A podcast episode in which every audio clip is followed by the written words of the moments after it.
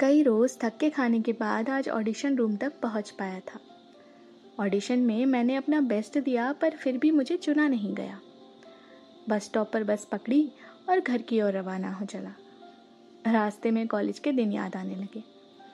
मेरे परफॉर्मेंस पर लोगों की तालियाँ और सीटियाँ रुकने का नाम ही नहीं लेती थी। अच्छा तो मैं आपको बताना भूल गया कि मैं एक गिटारिस्ट हूँ जो आकाश की ऊंचाइयों को छूना चाहता है। नाम, दौलत और शोहरत कमाना चाहता है।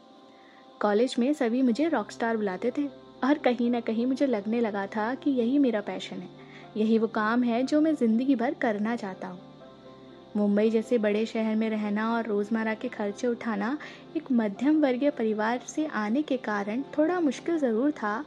किसी छोटे पार्टी और फ़ंक्शन में गिटार बजा जीवी को पार्जन लायक पैसा कमा लेता हूँ। बस से उतरा तो मैंने देखा कि कई लोग एक जगह इकट्ठे हुए पड़े थे। पास जाकर देखा तो पता लगा कि एक वृद्ध व्यक्ति के पैसे और सामान किसी ने गुल कर दिया था। इसलिए वे परेशान एवं रो रहे थे।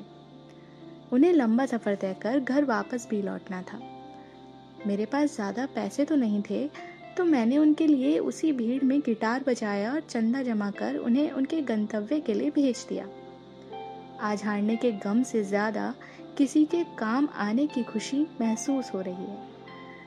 हमें किसी की मदद करने के लिए पैसे से नहीं, बल्कि दिल से अमीर होने की ज़रूरत है।